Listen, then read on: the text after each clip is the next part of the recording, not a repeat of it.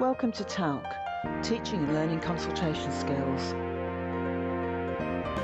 This is the talc Talks podcast, helping everyone who sees patients to improve their consultation skills, to get better outcomes, and this approach can even increase your job satisfaction.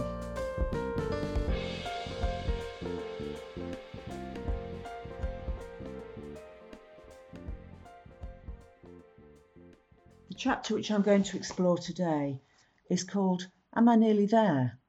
Skills for Giving and Receiving Effective Feedback. Mostly when we hear the phrase practice makes, we think it's going to say practice makes perfect. This is wrong. Practice actually makes permanent. What we do all the time is what sticks. The thing that makes perfect is feedback.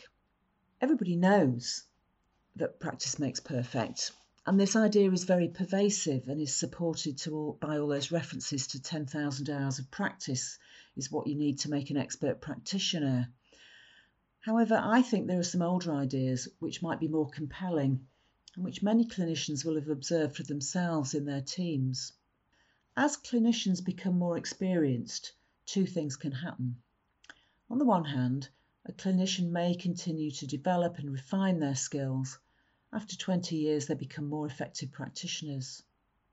On the other hand, I think most people have met clinicians who seem to have the same year of experience over and over again. All that happens is they make the same mistakes with increasing confidence and say things like, I've always done it this way.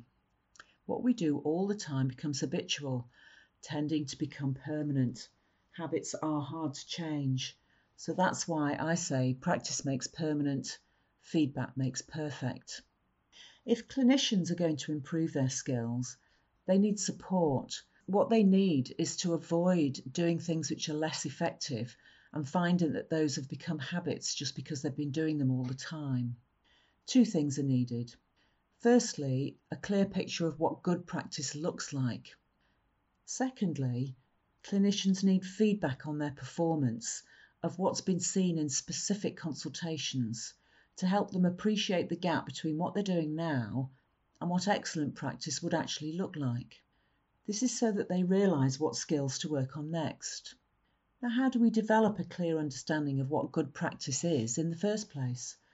After all, many clinicians essentially consult by themselves, and even if they are observed, the feedback they're getting might not be very good quality. They might not be able to act on it.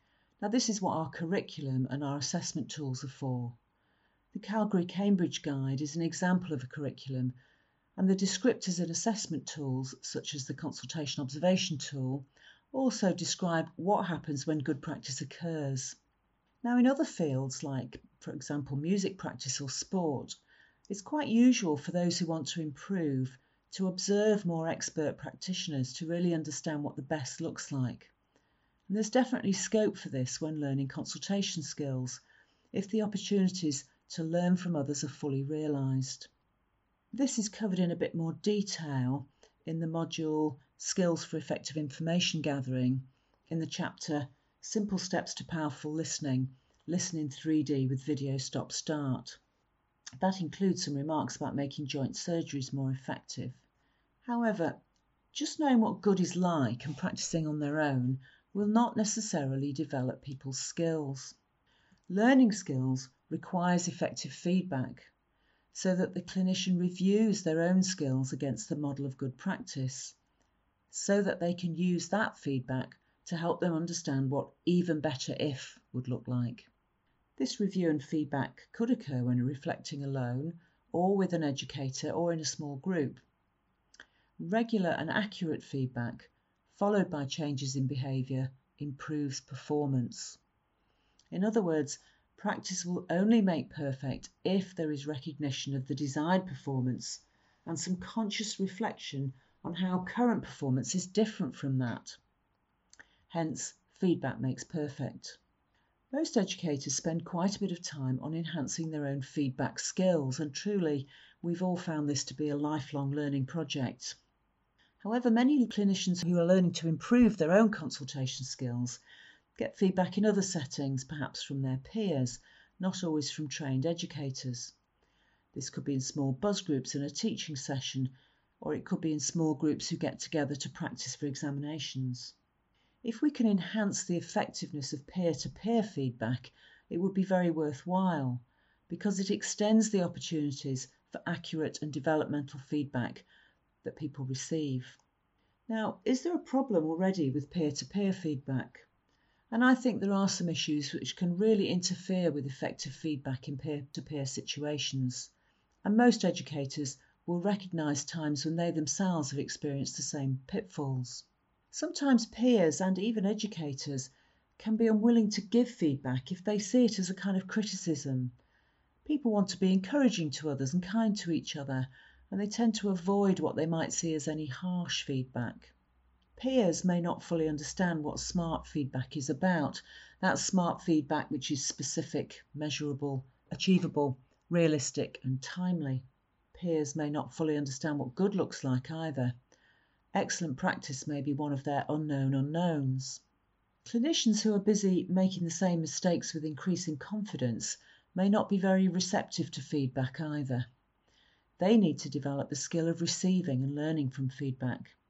Sometimes people shy away from receiving feedback because they fear criticism, rather than actively seeking out feedback to help them improve. However, there are teaching methods which can help those wishing to improve their feedback skills. And there are two approaches to this.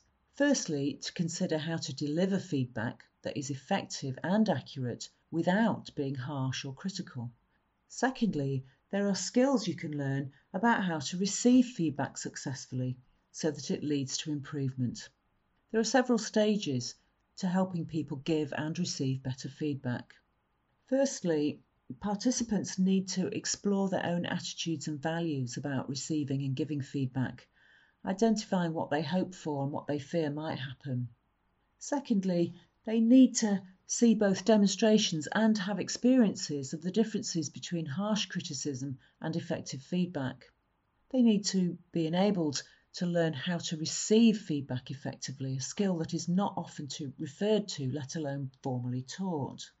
And they can practice improving their focus feedback skills by using various tools, including checklists.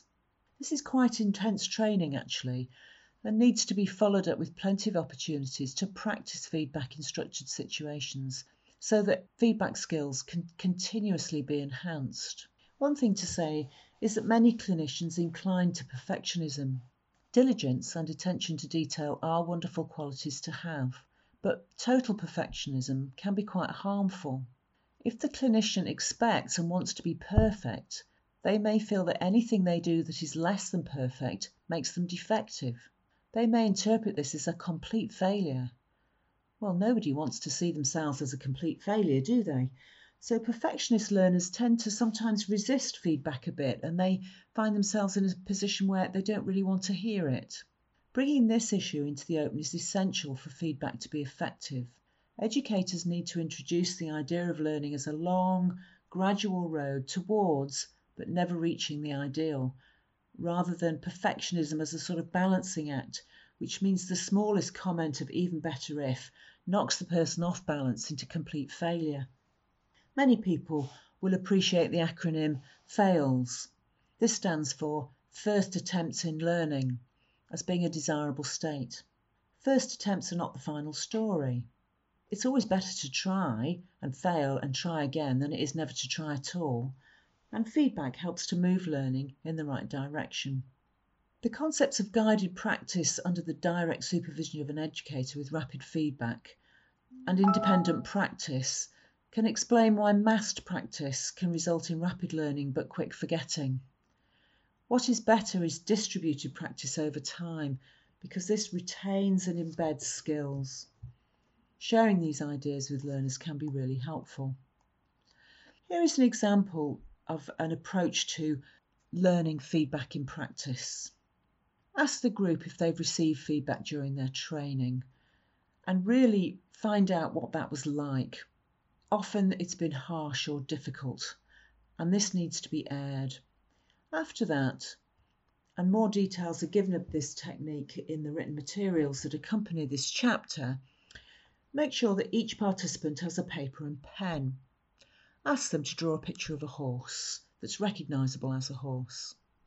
Allow about five minutes and expect a certain amount of, oh, I can't draw. Educators should draw horse themselves as well. In the debrief, ask participants to hold up their drawings to show to the whole group. The educator can walk round and give some feedback.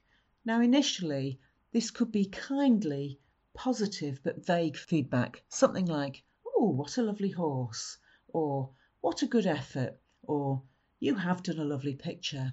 Ask the group if such feedback will help them to do a better drawing next time. Obviously, the answer is no. So identify this as non-specific, kindly praise rather than effective feedback. Then the educator should give some very much harsher feedback, perhaps beginning with a picture one of their colleagues has done. Well, that's a rubbish horse. That's not a very good drawing of a horse, is it? Identify this as criticism. Again, it's not feedback. Ask participants to share any examples of non-specific praise or criticism they have received themselves. Would this assist the drawing of a better horse next time? Almost always, it won't, because it doesn't give enough information about what needs to happen next. Finally, the educator can give some effective feedback. Explain that feedback needs to have a reference point, a desired outcome against which performance can be measured. So what characteristics would a desirable picture of a horse actually have? This could be something quite concrete and measurable. Four legs, two ears, two eyes, a large body, big teeth. But it also could be qualities that could be achieved, perhaps a picture that could help an alien from another planet recognise a horse if they've never seen one. Then give some feedback using suitable reference points. Your picture does show a creature with four legs, a mane and two ears. The legs are quite short though, so it looks a little bit much, too much like a lion.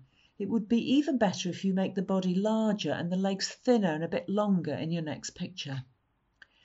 Ask participants to reflect on which kind of feedback would actually help them improve their drawing next time.